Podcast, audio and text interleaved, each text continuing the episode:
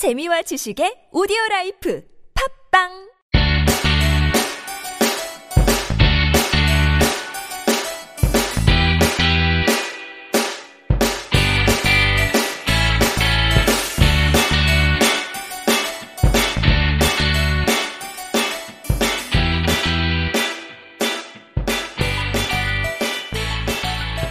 찾아가는 법률 서비스를 지향하는 법률사무소 시우 김삼연 변호사입니다. 268회 함께 있는 민법을 시작해 보도록 하겠습니다.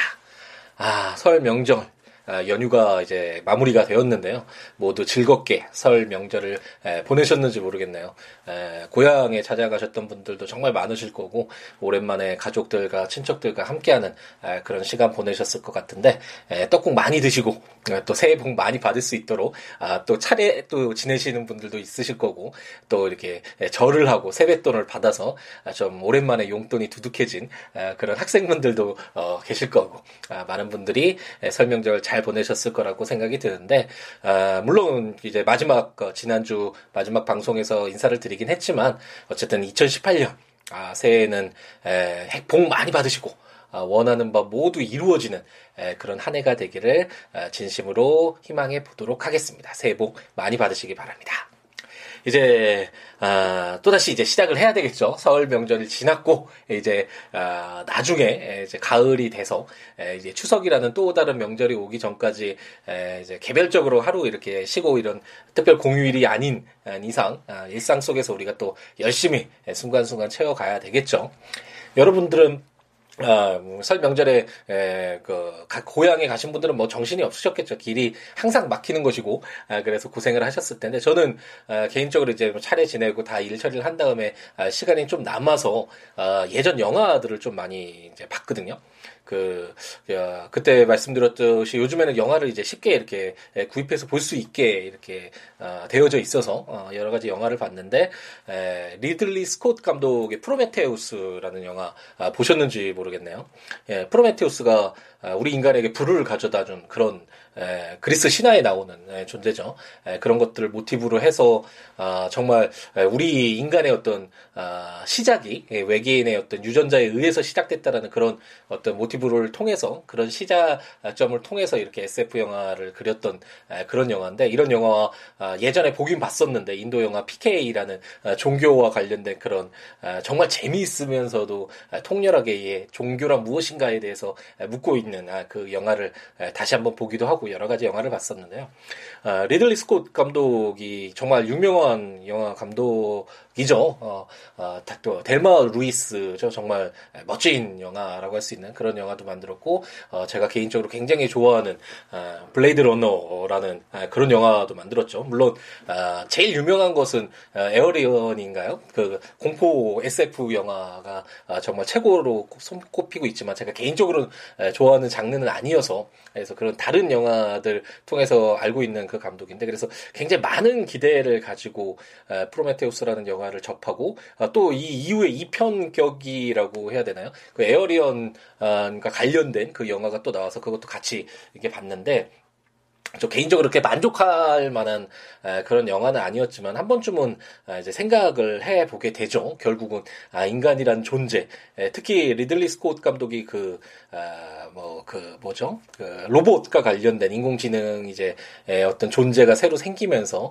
어, 그와 관련된 우리 인간이 창조를 한 거잖아요.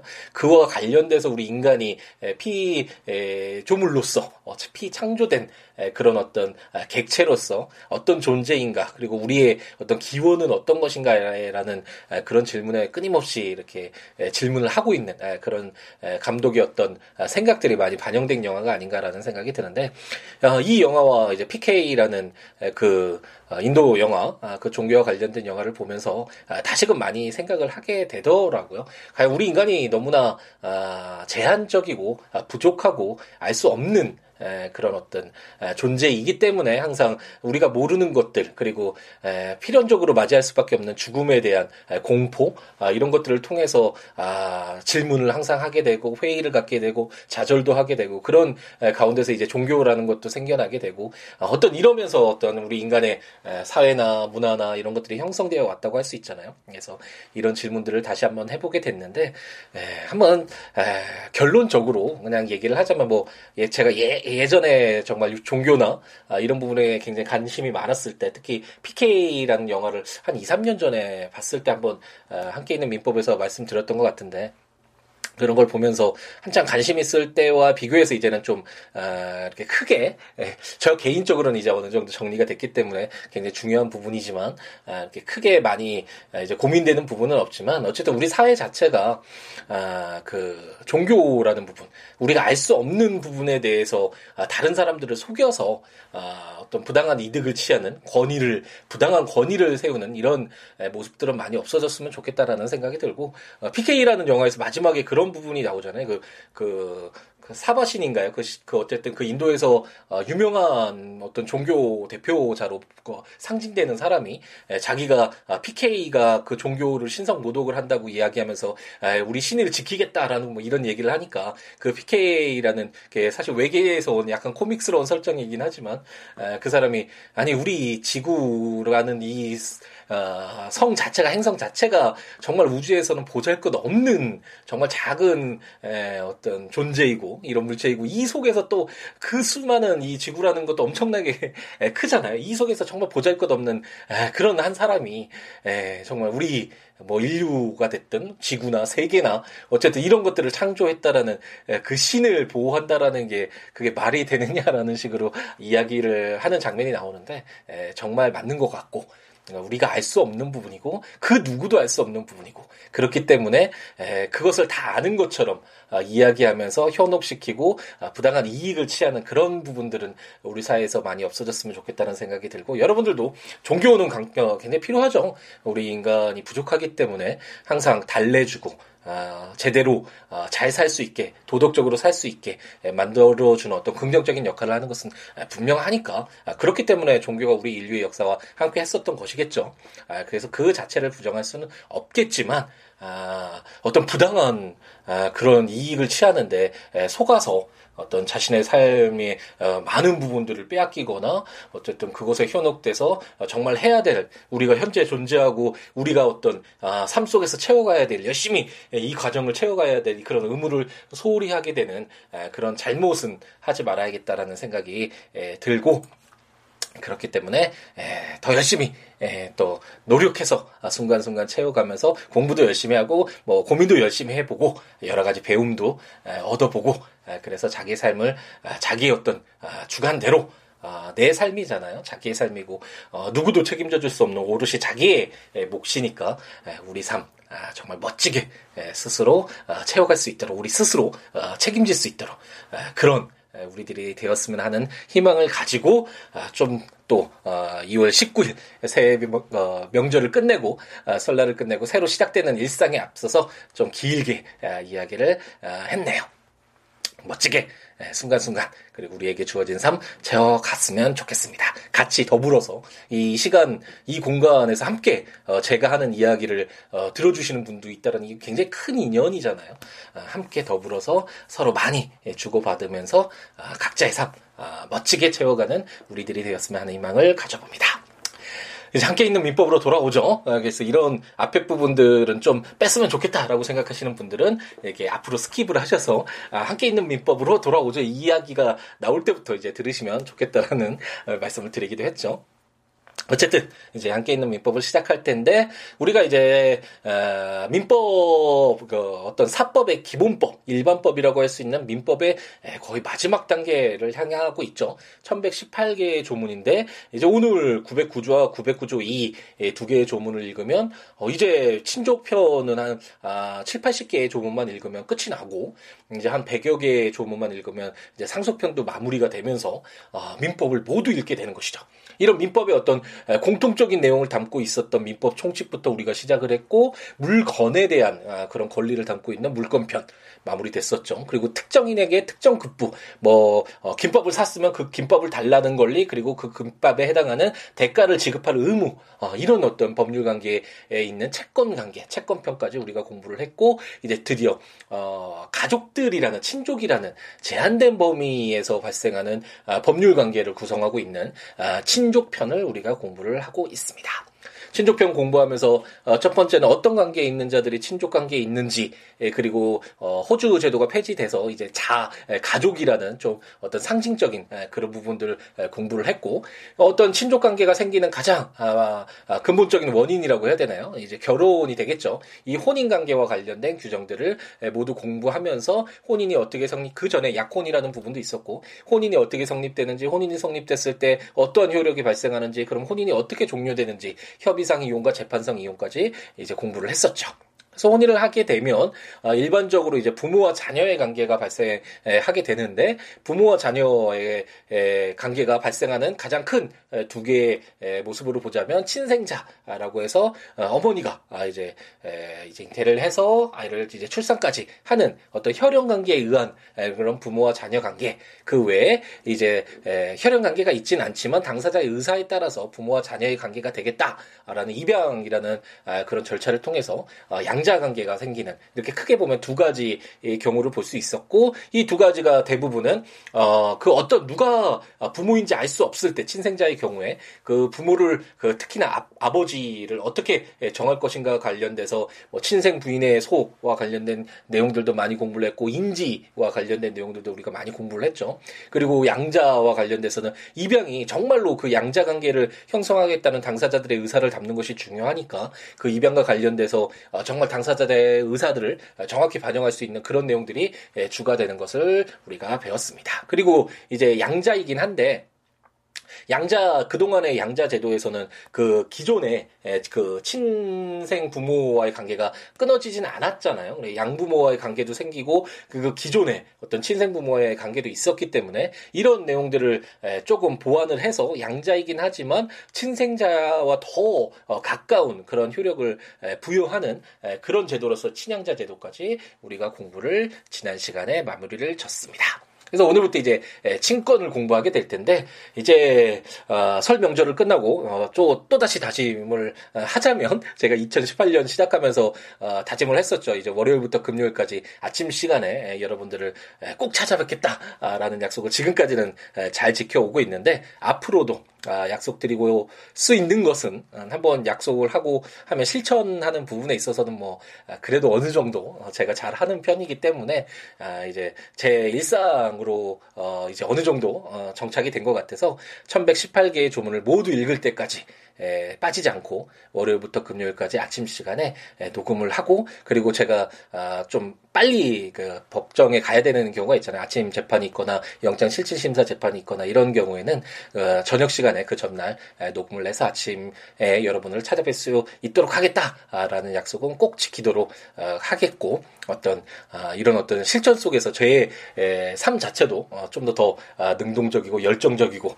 아, 이렇게 좀 리듬을 타는 것 같아서 아, 어떤 개 인적으로 얻는 사익도 아, 상당히 에, 많아서 어쨌든 이런 약속 꼭 지키겠다는 약, 아, 말씀 다시 한번 드리고 어쨌든 우리가 이제 아, 이런 어떤 그 친생자와 양자, 친양자 제도까지 마무리를 다 짓고 이제 부모와 자녀와의 어떤 이 법률 관계에서 그 효과라고 할 수 있겠죠. 그 효과와 관련된 친권 규정들을 한번 읽어보도록 하겠습니다. 오늘 두 개의 조문은 아, 조문이 굉장히 길어서 그 내용이 뭐 특별히 어려운 것은 아닌데 내용이 길어서 아마 이 조문을 읽는데 조금 아, 시간이 걸릴 것 같은데 한번 읽어보도록 하겠습니다. 우리가 친권 그러면 아, 아, 그, 어, 뭐 드라마나 영화에서도 나오긴 하지만, 이혼, 아, 특히 재판상 이혼 같은 경우에 친권을 누가 갖느냐, 친권과 양육권을 누가 갖느냐를 굉장히 많이 다투잖아요. 그러면서 특히나 아버지들은 이제 양육권을 만약 어머니가 가지게 됐을 때 친권을 어머니가 갖게 되면 어 이제 내 아들이 아닌 것이 아닌가 내 딸이 아닌 것이 아닌가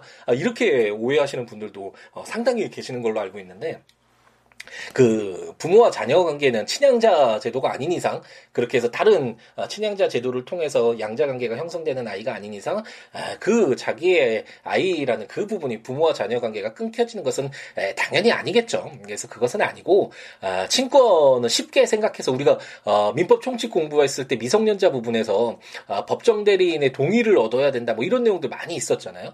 미성년자의 경우에 법률 행위를 온전하게 할 수 없다라는 일반적으로 훨씬 더 뛰어나고 육체적으로나 정신적으로나 어, 뛰어난 아이들도 상당히 많이 있지만 어쨌든 일반적으로 어떤 아, 법에 의한 보호가 필요한 그런 존재다라는 전제에서 미성년자의 경우에는 여러 가지 이게 법정 대리인을 통해서 도움을 얻도록 하고 법정 대리인이라는 것이 대리 행위를 하는 거잖아요. 그 미성년자를 대신해서 어떤 행위를 하도록 근데 그게 아, 미성년자가 너가 내 그 대리인은 해 해나 대신 어, 내가 해야 되는 일들 네가 대신 처리해 줘 이런 어떤 당사자의 의사에 의해 서 어, 대리권이 설정되는 것이 아니라 이걸 임의 대리라고 하죠. 이게 아니라 법에 정해진 법정 아, 그 법정 대리로서 법정 대리인이 에, 그 미성년자를 대신해서 이렇게 행위를 하거나 아니면 동의를 하거나 아니면 미성년자 행위를 취소하거나 뭐 이런 내용들을 우리가 민법 총칙에서 공부를 했었잖아요. 이런 법정 대리인이 미성년자의 경우에는 일반적으로 부모가 되고 이 부모가 갖는 이 법정 대리인이 되 는 그래서 어, 떤 미성년자를 위해서 자녀를 위해서 하는 그런 행위가 그런 권리 권한 아, 이런 것이 바로 아, 친권이다라고 할 수 있고 실질적으로는 이제 미성년자의 경우에는 그렇게 많지는 않죠. 어떤 아, 사회 활동을 하는 것이 아니기 때문에 그렇게 많지는 않는데 미성년자가 이제 법률 행위를 하는 경우가 있을 수 있고 그런 행위를 했을 때 이제 법정 대리인의 친권자의 뭐 동의가 필요한 경우 뭐 이런 경우가 있을 수 있는데 이때 예, 친권이 만약 이렇게 공동 친권으로 되어 있거나 그러면 항상 이제 관련이 되어야 되니까 아, 그런 부분에서 이제 예, 법원에서도 아, 친권과 양육권, 양육권은 아, 말 그대로 그 아이가 아, 커 나가는 데 있어서 예, 책임지는 그런 예, 권리, 권한이라고 할 수 있잖아요. 그래서 이 양육권과 친권을 한 사람에게 이렇게 공동 어, 같이 아, 이렇게 부여하는 쪽으로 아, 이렇게 많이 이야기를 예, 하는 것 같더라고요. 재판상 이혼에서도 예, 마찬가지고 그건 어떤 현실적인 필요 필요에 의해서 그런 것이지 친권이 없다고 내 자녀가 아니다는 아니다라고 한번 이해하시고 어, 접근을 하시면 되겠습니다. 그래서 이제 친권이 어떤 것인가와 관련된 내용은 아마도 아, 수요일이나 목요일 정도 이제 공부를 하게 될 텐데 오늘은 친권자가 누가 되는지 그리고 만약 어, 친권자로 됐던 사람이 만약 사망하거나 더 이상 친권을 행사할 수 없게 됐을 때 어, 누구를 이제 다시 친권자로 지정할 것인지와 관련된 내용들을 긴 조문들을 한번 읽어보도록 하겠습니다. 제 909조는 친권자라는 제목으로 제1항 부모는 미성년자인 자의 친권자가 된다. 양자의 경우에는 양부모가 친권자가 된다. 제2항 친권은 부모가 혼인 중인 때에는 부모가 공동으로 이를 행사한다. 그러나 부모의 의견이 일치하지 아니한 경우에는 당사자의 청구에 의하여 가정법원이 이를 정한다. 제3항 부모의 일방이 친권을 행사할 수 없을 때에는 다른 일방이 이를 행사한다. 제4항 혼인 외의자가 인지된 경우와 부모가 이혼하는 경우에는 부모의 협의로 친권자를 정하여야 하고 협의할 수 없거나 협의가 이루어지지 아니하는 경우에는 가정법원은 직권으로 또는 당사자의 청구에 따라 친권자를 지정하여야 한다. 다만 부모의 협의가 자해 복리에 반하는 경우에는 가정법원은 보정을 명하거나 직권으로 친권자를 정한다. 제5항 가정법원은 혼인의 취소, 재판상 이용 또는 인지 청구의 소의 경우에는 직권으로 친권자를 정한다. 제6항 가정법원은 자해 복리를 위하여 필요하다고 인정되는 경우에는 자해 사촌인의 친족의 청구에 의하여 정하여진 친권자를 다른 일방으로 변경할 수 있다. 라고 규정을 해서 어, 조문이 굉장히 길긴 했는데 에, 누가 친권자로 되는지 어, 조문 그대로 읽어보면 알 수 있겠죠. 어, 미성년자의 경우 일반적으로는 아, 부모가 아, 이제 친권자가 되고 양자의 경우에는 당연히 양부모가 이제 친권자가 되고 그 부모가 공동으로 어, 혼인 중일 때는 행사를 해야 되는데 만약 어 그 누가 이제 친권을 행사해야 되는지를 정해야 되는 경우 이혼하는 경우가 가장 일반적이라고 할 수 있겠죠. 그랬을 때 그 친권자를 누구로 할 건지를 어, 정해야 되고 협의로 정할 수 없을 때는 법원이 이제 직권으로 어, 누가 친권자인지를 정해야 된다라고 규정을 하고 있고 만약 아, 필요한 경우에는 친권자로 정해진 자가 있긴 하지. 하지만 그 자녀의 어떤 아, 복리를 위해서는 어, 변경할 필요가 있다라는 이런 여러 가지 사정들이 고려가 될 때에는 어, 떤 사촌 이내의 친족의 청구에 의해서 친권자를 변경할 수 있도록 아, 이렇게 규정을 하고 있습니다. 그래서 이제 친권이 무엇인지는 아까 말씀드렸던 것처럼 아 이제 다다음 시간 정도에 이제 공부를 할 텐데 이처럼 친권자가 누가 되는지 일반적으로 부모가 된다라고 생각하시면 되겠죠. 하지만 아 혼인이 취소되거나 재판상 이혼되거나 인지 청구가 이루어졌거나 아 그러면 누가 부모인지 누가 친권자인지가 명확하지 않게 되잖아요. 아 그랬을 때는 이렇게 친권자를 아 이제 법원이 가정법원이 예, 정하게 된다라고 생각하시면 되겠습니다. 그래서 이제 909조의 2는 친권자의 지정이라는 아, 그런 제목하에 아, 말씀드렸던 것처럼 909조에서 친권자가 누구인지는 이렇게 909조에 나와 있는데 에, 만약 갑돌이와 일순이가 예를 들어서 이혼을 했다. 그래서 미성년자인 에, 자녀인 병돌이의 친권자로 갑돌이가 정해졌었는데 에, 뜻밖의 갑돌이가 아, 안타까운 사고로 사망했다. 이랬을 때 그럼 친권자가 없는 게 되잖아요. 예, 909조를 보더라도 어, 그 내용에 누가 친권자가 될지 이런 뭐 가정법원 청구를 통해서 아, 정하도록 되어 있겠지만 되어 있지만 어쨌든 이런 부분에 친권자가 누가 돼야 될지가 다툼이 있을 수가 있겠죠. 그렇기 때문에 이럴 때는 아, 어떻게 친권자를 아, 다른 친권자가 있었다가 없을 경우에 누구를 친권자로 할 것인가를 아, 정할 수 있는 친권자의 지정 규정이 필요하겠죠. 그래서 일반적으로는 당연히 에, 병도리에게 가장 가까운 사람은 이제 을순이가 되겠죠. 아, 그렇기 때문에 을순이가 새로운 친권자로 이제 지정될 필요가 있을 텐데 그런 내용들을 담고 있는 것이 909조의 이다라고 생각하시고 한번 읽어보도록 하겠습니다. 제1항 제909조 제4항부터 제6항까지의 규정에 따라 단독 친권자로 정하여진 부모의 일방이 사망한 경우 생존하는 부 또는 모 미성년자, 미성년자의 친족은 그 사실을 안 날로부터 1개월, 사망한 날로부터 6개월 내에 가정법원에 생존하는 부 또는 모를 친권자로 지정할 것을 청구할 수 있다. 제2항 입양이 취소되거나 파양된 경우 또는 양부모가 모두 사망한 경우 친생부모 일방 또는 쌍방 미성년자 미성년자의 친족은 그 사실을 안 날로부터 1개월 입양이 취소되거나 파양된 날, 된날 또는 아, 양부모가 모두 사망한 날로부터 6개월 내에 가정법원에 친생부모 일방 또는 쌍방을 친권자로 지정할 것을 청구할 수 있다. 다만 친양자의 양부모가 사망한 경우에는 그러하지 아니하다. 제3항, 제1항 또는 제2항의 기간 내에 친정, 친권자의 지정의 청구가 없을 때에는 가정법원은 직권으로 또는 미성년자, 미성년자의 친족 이해관계인 검사, 지방자치단체의 장애 청구에 의하여 미성년 후견인을 선임할 수 있다. 이 경우 생존하는 부 또는 모, 친생부모, 어, 일방 어, 또는 쌍방의 소재를 모르거나 그가 정당한 사유 없이 소환에 응하지 아니하는 경우를 제외하고 그에게 의견을 진술할 기회를 주어야 한다. 제4항 가정법원은 제1항 또는 제2항에 따른 친권자 지정 청구나 제3항에 따른 후견인 선임 청구가 생존하는 부 또는 모, 친생부모 일방 또는 쌍방의 양육 의사 및 양육 능력, 청구 동기, 미성년자의 의사, 그 밖에 여러 그 밖에 사정을 고려하여 미성년자의 복리를 위하여 적절하지 아니하다고 인정하면 청구를 기각할 수 있다. 이 경우 가정법원은 직권으로 미성년 후견인을 선임하거나 생존하는 부 또는 모, 친생부모 일방 또는 쌍방을 친권자로 지정하여야 한다. 제5항 가정법원은 다음 각호의 어느 하나에 해당하는 경우에 직권으로 또는 미성년자 미성년자의 친족 이해관계인 검사 지방자치단체의 장애 청구에 의하여 제1항부터 제4항까지 규정에 따라 친권자가 지정되거나 미성년 후견인이 선임될 때까지 그 임무를 대행할 사람을 선임할 수 있다. 이 경우 그 임무를 대행할 사람에 대하여는 제25조 및 제954조를 준용한다.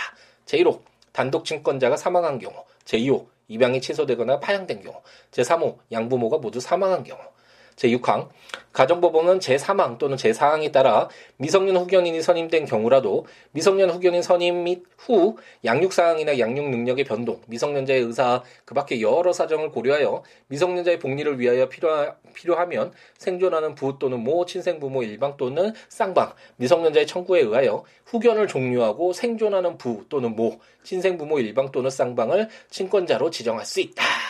아, 라고 규정하고 있습니다. 굉장히 아, 조문이 길죠. 음, 긴 조문을 읽었는데 아, 내용이 그렇게 어렵지는 않을 것입니다. 한번 제가 그냥 읽으니까 아, 이 긴 조문을 읽으니까 따라오시면서 놓치는 경우가 있을 텐데 에, 말씀드린 것처럼 이렇게 조문들 한 번씩 읽어보시면서 아, 들으시면 좋으니까 이런 조문들은 긴 조문을 한번 이렇게 아, 보시면서 한번 따라가면 뭐 쉽죠. 909조 사항에서 6항까지 에, 어, 뭐 부모가 이혼하거나 예를 들어서 이랬을 때 친권자를 정하는 경우가 있는데 아, 이랬을 때 어, 만약 그 친권자로 정해진 아, 그 규정에 따라서 단독 친권자로 정해졌는데 이혼한 뒤에 뭐 갑돌이가 아, 을순이에 이혼하면서 병돌이의 갑, 그 친권자로 갑돌이가 정해졌다 이렇게 단독 친권자로 정해졌는데 만약 사망했다 이런 경우에는 어, 다른 친권자가 당연히 필요하잖아요. 그랬을 때는 어, 생존하는 모인 을순이가 어, 친권자로 지정되는 것이 일반적으로는 맞겠죠. 그래서 이렇게 어, 친권자로 되어 있는 사람이 더 이상 친권을 행사할 수 없게 되었을 때 누구를 친권자로 지정할 것인가와 관련된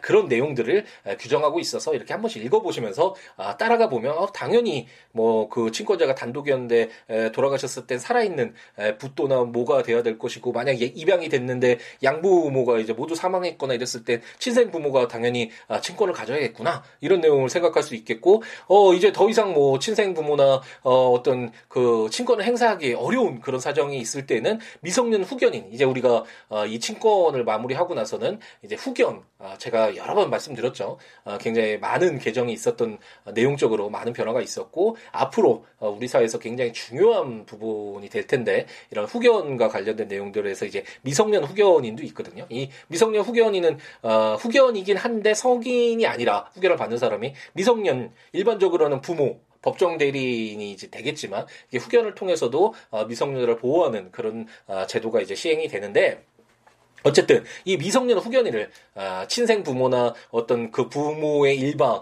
아, 친권이 없었던 그 일방이 할 수 없을 때는 이렇게 미성년 후견인을 통해서 친권을 행사하도록 이렇게 규정할 수 있겠죠. 그런데 에, 미성년 후견인을 구하 어, 어, 지정하더라도 아무래도 아, 그 아이의 에, 복리를 위해서 자라나는 데 있어서 가장 아, 그래도 가깝고 이해하고 자신의 모든 것을 아, 다 바치고자 하는 그게 일반적으로 부모의 마음이잖아요. 그렇기 때문에 그 부모의 어떤 아, 어떤 진술을 들어야 하고 일반적으로 이렇게 부모로 다시 후견을 종료하고 어, 그 친권자로 친생 부모를 지정할 수 있는 그런 예외적인 내용들을 이제 규정하고 있다라고 생각하시면 되겠고 다만 지금 5항에서 어, 그런 어떤 미성년 후견인이 선임될 때까지 급하게 친권자의 어떤 그 친권자가 아니라 그 어, 친권이 행사되어야지만 그 자의 어떤 양육을 위해서 복리를 위해서 필요한 경우가 있을 수 있겠죠. 이랬을 때는 아, 단독 그, 그, 어, 그, 그 임무를 대행할 사람 그 미성년 후견인이 선임될 때까지 그 어떤 친권을 행사할 수 있는 그 임무를 대행할 사람을 규정할 수 있는 경우를 제5항에서 두고 있고 제 25조는 이제 먼 우리가 아 뭐 그 예전에 프로메테우스가 불을 전해줬던 그런 시대였나라는 그런 시기였나라는 생각이 들 정도로 아 4년이 넘는 그 전에 했던 내용이죠. 25조는 그 아, 부재자 재산 관리와 관련돼서 그 어떤 사람의 재산을 그 사람의 그 생사를 알 수 없어서 그 사람이 남아 있는 재산을 어, 어떤 어, 관리하거나 이런 어, 필요가 있을 때 부재자 재산 관리인을 선임을 했을 때 그 부재자 재산 관리인이 마음대로 그 부재자 그 소재 를 파악할 수 없는 사람의 재산을 마음대로 처분할 수 있도록 하면 안 되잖아요. 그렇기 때문에 일반적으로 그 보존행위 관리 얘기만 할 수 있도록 하는 규정이 25조였는데 그 내용이 여기서도 당연히 그 친권을 마음대로 행사하도록 하면 안 되겠죠. 친권이 일반적으로 법률 행위를 하는 때 대리인이 되는 것도 있지만 가장 큰 건 재산 재산이 있을 때 일반적으로는 뭐 미성년자가 그렇게 큰 재산이 없는 게 보통이겠지만 아, 또 예외적인 경우가 있잖아요. 뭐 재벌 드라마나 이런데 많이 막장 드라마 이런데 나오는 것처럼 어 뭐 재벌의 가해 유일한 상속자 뭐 이러면서 그랬을 때는 이 친권 행사하는 게 엄청나게 크겠죠. 그 재산을 관리하는 그런 지위에 있게 되니까 이제 나중에 우리가 공부를 할 텐데 친권의 내용 으로서 공부하게 될 텐데 어쨌든 이런 부분도 있을 수 있으니까 아, 그 어, 대행자가 마음대로 어, 그 친권을 행사하면서 어, 재산 처분하게 하면 굉장히 큰 불이익이 있을 수 있겠죠.